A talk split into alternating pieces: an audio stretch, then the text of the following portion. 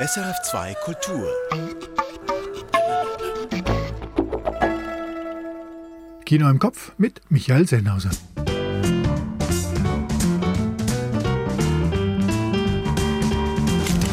Ann Meyer hat Come On, Come On gesehen. George Wirsch La Mif. In beiden Filmen setzen sich ältere Menschen mit Jüngeren auseinander. Sehr ernsthaft und sehr berührend. Hua! Brigitte Hering hat nachgefragt, wie das denn jetzt eigentlich sei mit den sogenannten Spoilern. Hua! Wir haben einen kleinen Nachruf auf William Hurt und ein paar Überlegungen zur jüngsten Kinostatistik. Dazu, wie gewohnt, die Kurztipps und eine Tonspur. Hier also jene fünf Filme, die Sie unserer Meinung nach so schnell wie möglich sehen sollten. La Mif von Fred Baillif. Eine packende Dokufiktion aus einem Mädchenheim bei Genf. Absolut glaubwürdig und intensiv interpretiert von jungen Frauen ohne Schauspielerfahrung, hart aus dem Leben gegriffen, mit einer Lektion, die uns alle angeht. Wie man richtig zusammenlebt. La Mif von Fred Baillif. Mehr dazu gleich. Come on, come on von Mike Mills. Ein Radiojournalist unterwegs mit seinem Neffen erkennt seine eigene Verwundbarkeit. Und wir sehen in diesem Film der vielen Fragen, wie schön das Zuhören sein kann. Come on, come on von Mike Mills. Auch dazu gleich mehr. Robuste von Constance Mayer. Gérard Depardieu spielt eine Variation seiner selbst und die großartige Deborah Lucumuena seine Personenschützerin, ebenbürtig, eindrücklich, massiv. Robuste von Constance Mayer. Loving Highsmith von Eva Vitia. Eine elegant gebaute dokumentarische Liebeserklärung an eine Autorin mit einem sehr eigenwilligen Leben. Loving Highsmith von Eva Vitia. Compartment Number 6 von Juho Kuosmanen. Eine Finnin und ein ungehobelter junger Russe im gleichen Abteil auf der tagelangen Zugfahrt von Moskau nach Murmansk. Eine faszinierende Reise, eine überraschende Beziehung und ein großartiger Film. Compartment Number 6 von Juho Kuosmanen.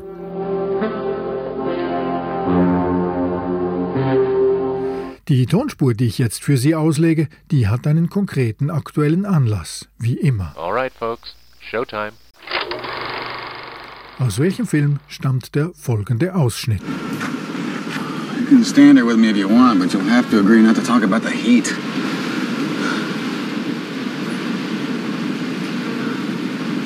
I'm a married woman. Meaning what? Meaning I'm not looking for company. And you should have said I'm a happily married woman. That's my business. What? How happy I am. And how happy is that? You're not too smart, are you? I like that in a man. What else do you like? Lazy? Ugly? Horny? I got them all. You don't look lazy. Tell me, does chat like this work with most women? Some, if they haven't been around much. I wondered. Thought maybe I was out of touch. I might buy you a drink. I told you, I've got a husband. I'll buy him one too. He's out of town. My favorite kind. We'll drink to him. Ein aufgeheizter Dialog, typisch für das Jahrzehnt der Entstehung dieses Films, der seinerseits in einer klaren Tradition stand. Auflösung, wie immer, am Ende unserer heutigen Filmrolle. Für die Titelrolle als Superbösewicht in Entstehung in Joker gewann Joaquin Phoenix 2020 den Oscar. Der jüngste Film mit Phoenix ist meilenweit entfernt von den grellen Szenen des Jokers. Come On, Come On ist ein leiser, nachdenklicher Film ohne viel Action.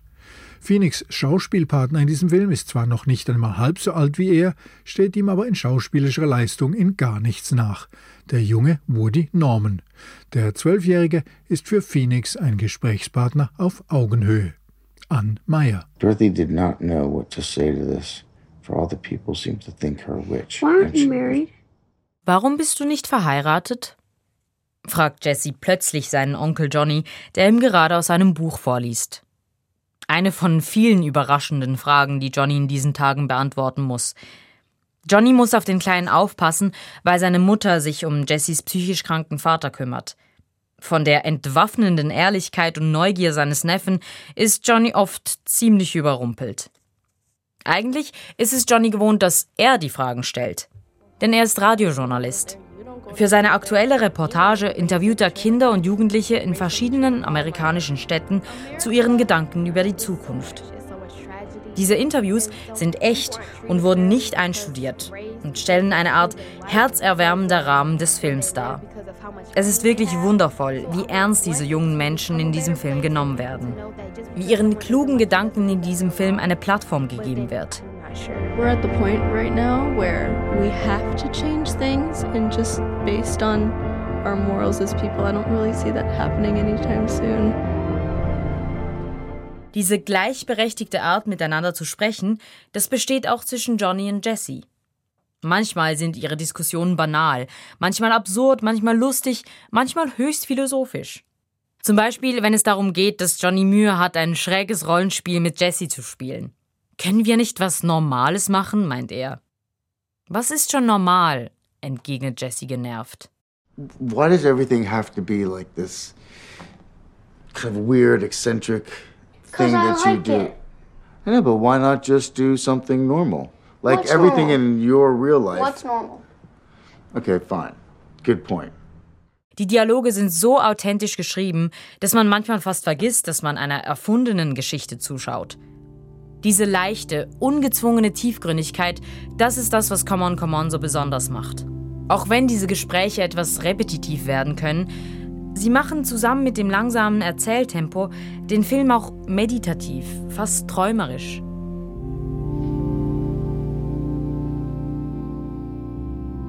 Man könnte meinen, es müsste Johnny sein, der seinem Neffen auf diesem ungewöhnlichen Roadtrip Dinge beibringt. Schließlich ist es aber eher umgekehrt. Zusammen mit Johnny nehmen wir als Publikum Jessys neugierigen, magischen Blick auf die Welt ein. Jessys Kinderwelt hat schließlich mehr mit der von Johnny zu tun, als er denkt. Das zeigt sich zum Beispiel, als Johnny eine berührende Szene aus einem Kinderbuch vorliest und anfangen muss zu weinen. And when the time comes to return to your star, it may be hard to say goodbye to that strangely beautiful world. Damn this. You're crying. No, I'm not. Yes, you are. You're definitely crying. See, you're crying. Die Botschaft von Come On, Come On ist aber weitaus komplexer als nur lasst uns von den Kindern lernen oder um glücklich zu sein, muss man einfach eine kindliche Sicht auf die Welt einnehmen. Durch die ungewöhnliche Verbindung lernt der Protagonist Johnny seine Verletzlichkeit zu schätzen. Und wir sehen in diesem Film der vielen Fragen, wie schön das Zuhören sein kann. Ann Meyer. Come on, come on, jetzt im Kino. La Mif, so heißt ein neuer Kinospielfilm aus Genf. Er spielt in einem Jugendheim für Mädchen und erzählt die dortigen Konflikte mit Laiendarstellerinnen. Dass sich die Heimbewohnerinnen des Films als eine sehr enge Gemeinschaft verstehen, das steckt dabei bereits im Titel. Denn MIF, das bedeutet nichts anderes als Familie, also französisch Famille, einfach umgangssprachlich verkehrt und abgekürzt La MIF. Georges Wirsch. Nein, so harmonisch wie in dieser Fuge von Bach läuft es meist nicht ab in diesem Mädchenheim in Genf. Und trotzdem passt die Musik. Der vielstimmige Gesang, das drückt aus, dass der Film von mehreren Schicksalen erzählt, dass er ein Ensemblefilm ist. Und diese Harmonie, die dient nicht zuletzt auch als Verschnaufspause für das Publikum, denn wie angetönt, im Heim klingt's oft anders.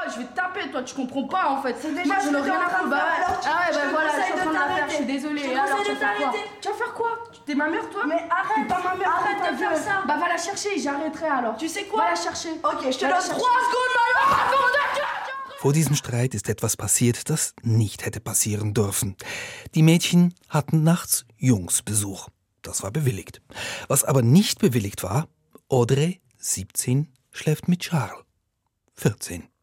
Die Aufseherin platzt ins Zimmer und redet Audrey ins Gewissen. Du weißt doch, wie alt er ist. Hast du dazu irgendwas zu sagen? Il a quel âge, Charles 14. 14 ans. Ça te dit rien Ça te fait pas réagir Je suis emmerdée là. Parce que là, mon rôle, c'est d'appeler les flics. Très clairement. Sorry, ich muss die Polizei rufen. Was die Aufseherin dann auch macht. Dass der Sex einvernehmlich war, egal. Aufgrund des Alters war es eine Vergewaltigung und das ist nicht verhandelbar. Erst recht nicht in einem Heim, wo Missbrauch oft der Grund ist, warum diese Mädchen überhaupt hier sind. Der Filmemacher Fred Baif variiert das Thema des Missbrauchs. Seine Gesichter, seine Geschichten lösen sich ab. Sie sind mal im Vorder-, mal im Hintergrund. In manchen Kapiteln tauchen erlebte Szenen nochmals auf, aus neuen Perspektiven, so wie ein Komponist ein Motiv wiederholt. Mit seinen eleganten Perspektivenwechseln macht Baif erfahrbar, was das ist. Ein Kollektiv, in dem man mal laut ist und mal leise, wo man sich preisgibt und dann wieder verkriecht. Und dann gibt es in diesem Trubel noch einen Fixstern. Heimleiterin Laura.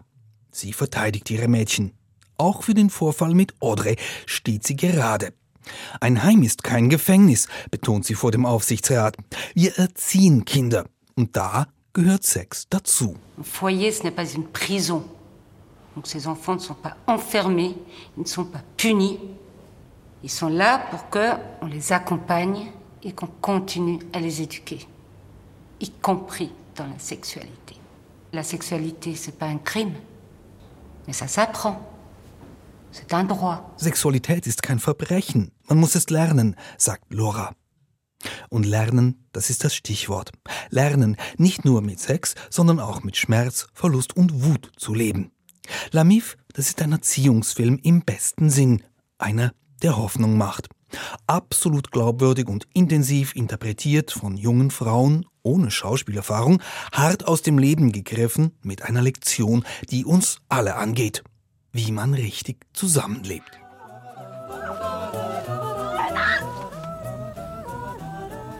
George Wirsch, La Mif von Fred Baïf, jetzt neu im Kino. Achtung, Spoiler! Dieser Hinweis ist mittlerweile überall zu lesen, in Filmbesprechungen, bei Buchzusammenfassungen. Dabei ist die Angst vor Spoilern ein relativ junges Phänomen. Aber weil sie so verbreitet ist, kümmert sich nun zum ersten Mal auch die Wissenschaft darum. Die Uni Zürich hat eine interdisziplinäre Tagung zum Spoiler und der Angst einberufen. Der Filmwissenschaftler und Dozent Simon Spiegel hat sie mitorganisiert und er hat Brigitte Hering von der Geschichte der Spoilerangst erzählt. Seit der Jahrtausendwende geht sie um die Spoilerangst. Filme wie dieser haben sie befördert. I see dead people. Filme, die auf einen so krassen Plot-Twist hinauslaufen wie The Sixth Sense, tauchen vermehrt ab den 1990er Jahren auf und sind laut Filmwissenschaftler Simon Spiegel einer der Gründe, warum die Spoilerangst plötzlich verbreitet auftritt. Ihr Auftreten fällt zusammen mit dem Aufkommen des Internets und der Social-Media-Foren. Konnte man früher bei Filmgesprächen einfach weghören oder eine Filmkritik in der Zeitung überblättern, geht das im neuen Jahrtausend nicht mehr so gut. Wenn ich früher einen Film mir angeschaut habe und am nächsten Tag bei der Kaffeepause mit einem Arbeitskollegen darüber sprach, dann habe ich mit drei, vier Leuten gesprochen und die konnten auch jederzeit weglaufen. Bei Social Media, also bei, bei Twitter ist es ja so, dass die Nachrichten sind so kurz, dass ich da eigentlich gar nicht drüber weglesen kann. Auch die Sehgewohnheiten haben sich geändert. Früher sahen wir die Filme alle ungefähr zur gleichen Zeit im Kino. Mit Video, DVD und schließlich Streaming ist das anders. Die einen schauen früher einen Film, die anderen später, die einen bingen Serien am Stück, andere schauen Folge für Folge. Und da soll nichts verraten sein, da sind Spoiler plötzlich teuflisch. Und der Teufel steckt tatsächlich in der Begriffsgeschichte des Spoilers mit drin. Es gibt quasi die biblische Bedeutung, das ist der Verderber, eigentlich ist das der Teufel. Es gibt aber auch noch den Spoiler in der Aerodynamik, also das ist der beim Auto, beim Flugzeug, der sorgt für eine bessere Aerodynamik, der Spoiler. Der aerodynamische Spoiler beim Film beseitigt sozusagen die Hindernisse, die Überraschungen in der Filmhandlung. Aber genau die wollen wir doch. Die Spoilerangst hat Film- und Literaturkritik verändert, nicht unbedingt zum Guten, findet Simon Spiegel. Die Spoilerangst hat definitiv die Art und Weise verändert, wie über Filme, aber auch über Literatur geschrieben wird. Und das ist eigentlich gerade für das, was mal das gehobene Feuilleton war, wirklich ein Problem, weil sich ja eigentlich die klassische Feuilleton-Rezension nicht nur als Kaufempfehlung versteht, sondern als Analyse. Also die will analysieren, einordnen, Kontext liefern. Und wie soll ich das machen, wenn ich nicht über Handlung sprechen kann? Also das ist tatsächlich, da hat sich etwas ganz klar verschoben. Für Spiegel ist die Angst vor Spoilern wenig verständlich. Seine These, der Filmgenuss kann sogar größer sein, wenn man die Erzählung schon kennt. In dem Moment, in dem ich nicht mehr meine ganze Aufmerksamkeit darauf richten muss, zu verstehen, was geschieht, kann ich mich auf andere Dinge konzentrieren. Dann kann ich mich darauf konzentrieren, auf das Schauspiel, auf den Rhythmus, auf die Musik. Also ich bin dann äh, kognitiv frei und kann mich auf andere Dinge konzentrieren. Für den Filmwissenschaftler Simon Spiegel ist die Spoilerangst ein interessantes Phänomen, das es zu erforschen gilt. Für den Filmliebhaber ist sie eher ein Problem. Ich kann eigentlich gar nichts mehr jetzt zum Beispiel auf Facebook schreiben, wenn mich ein Film begeistert hat, dass ich jetzt irgendwie, dass ich dann einfach schreibe, oh, das fand ich ganz toll, besonders das und das, weil ich sicher sein kann, irgendjemand, der wird sich darüber aufregen, selbst wenn ich gar nichts Entscheidendes sage. Und das, eben jetzt ganz persönlich, empfinde ich schon als Problem, weil ich irgendwie finde, es ist eigentlich ein Verlust, weil ich nicht mehr über das, was mir am Herzen liegt, nämlich Filme, äh, frei äh, sprechen kann. Und so machen wir, die Filmwissenschaft und die Filmkritik, dank grassierender Spoilerangst weiterhin den Balanceakt zwischen Sprechen über Film und rechtzeitigem Schweigen. Brigitte Hering. Die internationale Spoilerkonferenz der Uni Zürich fand von Donnerstag bis Samstag statt. Seinen einzigen Oscar bekam der US-Schauspieler William Hurt für den Film Kiss of the Spider-Woman. Das war 1985. Später wurde er für weitere Oscars nominiert. Am Sonntag, 13. März, ist William Hurt kurz vor seinem 72. Geburtstag gestorben. Ein Nachruf von Arthur Landwehr. Einen Oscar hat er bekommen. Viermal wird er nominiert. Der Kuss der Spinnenfrau 1985 bringt William Hurt die begehrte Trophäe. Once upon a time, in a tropical island far away. Lived a strange woman. William Hurt spielt einen homosexuellen Mann, der gemeinsam mit einem politischen Gefangenen eine brasilianische Gefängniszelle teilt. Hollywood-Kino der 1980er Jahre ist ohne diesen wandlungsfähigen Charakterdarsteller kaum denkbar. Auch wenn er Hollywood für oberflächlich hält, gibt es für ihn nichts anderes als Schauspieler zu sein. I am very proud to be an actor. Thank you very much. William Hurt kommt vom Theater, startet als Filmschauspieler 1980 durch. Er spielt die Hauptrolle in Ken Russells Horror-Science-Fiction-Film Altered States. In den deutschen Kinos heißt er Der Höllentrip. There is no Buddhist God per se. It is the self, the individual mind that contains immortality and ultimate truth. Es sind aber auch die romantischen Filme, die Hurt populär, ihn zu einem von Hollywoods blonden Sexsymbolen machen. In Gottes verlassene Kinder spielt er einen Lehrer an einer gehörlosen Schule, der sich in die taubstumme Hausmeisterin verliebt. Eine Rolle, die ihm genauso eine Oscar-Nominierung einbringt wie Nachrichtenfieber und History of Violence von David Cronenberg. Tell me the truth. Gleichzeitig bleibt seine Beziehung zum Filmgeschäft gespalten. Dass er Schauspieler sei, sagt er in einem Interview der New York Times, gebe niemandem das Recht, ihm seine Privatsphäre zu nehmen. Er nennt das, seine Seele zu stehlen. Er lehnt herausragende Projekte ab, hätte in Jurassic Park spielen sollen. Aber er dreht weiter. Film, Fernsehen, oft die kleineren Rollen. Private Konflikte prägen sein Leben. Die Ehe mit Schauspielerkollegin Marley Matlin beschreibt diese als gewalttätig. We got Barton, we got Wilson, and the other guy, the incredible shrinking convict. Rogers is on the run. You got no friends. Where are you gonna go? Dies ein Ausschnitt aus Black Widow aus dem Marvel-Kino-Universum vom vergangenen Jahr. William Hurt findet 2008 zu Marvel, spielt in Der unglaubliche Hulk zum ersten Mal die Rolle von Thaddeus Thunderbolt Ross, der auch in den Avenger-Filmen und jetzt in Black Widow auftaucht. Sein letzter Film, The King's Daughter, kommt erst vor wenigen Wochen in die Kinos. 2018 wird bei William Hurt Prostatakrebs diagnostiziert, der bereits Metastasen gebildet hat. I didn't want to hear the word chemo. I had fought for five years, tooth and nail, to change my life so that that word didn't happen to me. And uh, here it was, and I was really upset. Ich wollte das Wort Chemo niemals hören. Vor fünf Jahren habe ich alles dafür getan, mein Leben umzustellen, damit mir das nicht passiert. Und dann kommt es, und ich war wirklich sauer. Er lässt sich auf eine experimentelle Behandlungsmethode ein, die weniger Nebenwirkungen verspricht, überlebt vier Jahre. Jetzt ist William Hurt eine Woche vor seinem 72. Geburtstag in Portland, Oregon, gestorben. Ein Rückblick auf die Karriere von William Hurt, der am 13. März gestorben ist.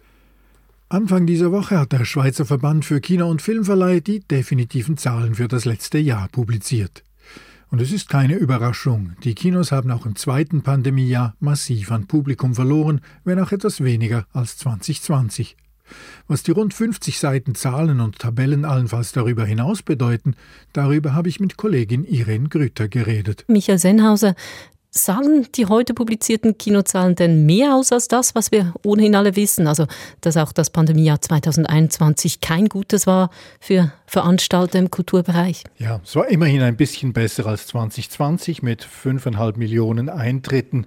Das sind 24 Prozent mehr als im Jahr davor, aber 840.000 davon gehen allein auf das Konto des Bond-Films No Time to Die. Hm. Und im Vergleich zum Vorpandemiejahr 2019 ist das immer noch ein Minus von 57 Prozent. Also fast 60 Prozent weniger Publikum als in normalen Jahren.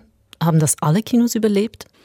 Ja, Pro Cinema, also der, der Dachverband der Kinos und der Filmverleiher sagt, dank der Unterstützungsmaßnahmen des Bundes und der Kantone musste tatsächlich kein einziges Kino schließen im letzten Jahr. Aber gerade in den letzten Wochen wurden doch einige Kinoschließungen angekündigt. Ja, eben, das ist 2022. Also mhm. jetzt geht es möglicherweise los mit der Katerbereinigung. Blue Cinema, das ist die Filmkette der Swisscom, die schließt per Ende Jahr ihre zwei Kinos in der Stadt Luzern und hat eben das letzte Kino in Basel geschlossen. Für Luzern ist das ein tatsächlicher Verlust. In Basel hat dank dem neuen Arena-Multiplex, das während der Pandemie aufgemacht wurde, zumindest wieder ein paar Leinwände mehr. Was heißt das denn jetzt konkret? Verschwinden die Kinos? Verlagern sie sich? Ich meine, all die Menschen, die sich in den letzten zwei Jahren an Streaming zu Hause gewöhnt haben, die hören damit ja jetzt nicht einfach wieder auf. Ja, da gibt es viele Vermutungen. Interessant sind im Moment tatsächlich die Zahlen über die letzten 20 Jahre gesehen. Und diese neue Publikation von ProCinema, die hat eben nicht nur die aktuellen Zahlen vom letzten Jahr, sondern unzählige Tabellen über die letzten 30, sogar 40 Jahre. Interessant ist zum Beispiel, im Jahr 2000 gab es erst vier Multiplex-Kinos in der Schweiz, heute sind es 17. Und seit 2000 sind 68 Kinos verschwunden, aber es gibt heute 106 Leinwände mehr als im Jahr 2000. Und insgesamt gibt es aber trotzdem 8000 Plätze weniger in den Kinos. Das ist einigermaßen verwirrlich. Das heißt, es gibt heute mehr kleinere Kinosäle mit insgesamt weniger Sitzplätzen. Genau, das ist es. Es gibt mehr Filme auf mehr Leinwänden für insgesamt weniger Zuschauer. Und im Prinzip kann man sagen, das ist die gleiche Entwicklung wie bei den, der ganz großen Konkurrenz, nämlich bei den Streaming-Diensten. Immer mehr verteilt sich im Angebot auf immer mehr verschiedene Interessengruppen. Es gibt ja immer mehr Streaming-Dienste und diese Fragmentierung, die schreitet fort. Also so wie das seinerzeit mit den ganz großen Kinohits funktioniert hat, wie zum Beispiel mit Titanic 1998, den einfach alle schauen wollten, das gibt es nicht mehr. Kino ist kein automatisches Geschäft mehr, der Aufwand ist größer größer geworden, die Filme wechseln schneller und die Kinos, die müssen gegenüber der guten Stube einen Mehrwert bieten, also Events oder ein soziales Umfeld. Auch die Studiokinos integrieren heute Gastronomie in Miniplexe und Multiplexe und in den großen Multiplexen, da sind Einkaufscenters drin und Bowlinganlagen. Also insgesamt braucht es mehr Aufwand, um mehr Filme an weniger Publikum zu verkaufen. Aber das wird gemacht. Und damit wäre das Kino gerettet. Das weiß noch niemand. Versucht wird's. Aber ganz klar und ganz eindeutig ist, Kino ist ein lokales Business, auch wenn die Filme selber, die großen Filmhits, möglichst global funktionieren sollten. Das Business, das Kinobusiness ist lokal.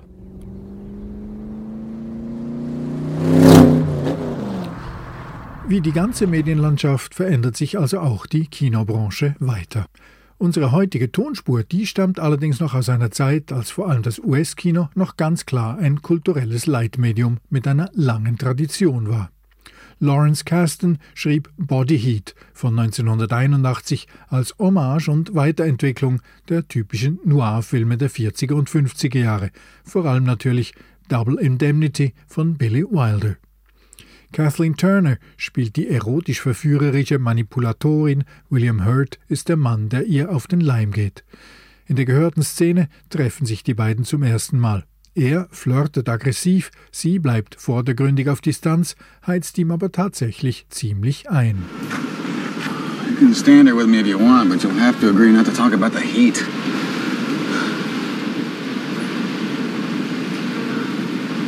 I'm a married woman, Meaning what? meaning I'm not looking for company. You should have said I'm a happily married woman. That's my business. What? How happy I am. And how happy is that? You're not too smart, are you? I like that in a man. What else do you like? Lazy, ugly, horny? I got 'em all. You don't look lazy. Tell me, does chat like this work with most women? Some if they haven't been around much. I wondered. Thought maybe I was out of touch. I might buy you a drink. I told you, I've got a husband. I'll buy him one too. He's out of town. My favorite kind. We'll drink to him. Mit dieser Szene aus Lawrence Castons Body Heat von 1981 schob sich William Hurt zusammen mit Kathleen Turner ins Rampenlicht als Filmstar. Es war erst seine zweite größere Rolle nach Ken Russells Altered States von 1980. Am 13. März ist William Hurt 72-jährig gestorben. Das war Kino im Kopf. Die fünf Unverpassbaren finden Sie schriftlich jeden Donnerstag auf sennhausersfilmblog.ch. Ich bin Michael Sennhauser und ich wünsche eine gute Kinowoche. Auf Wiederhören.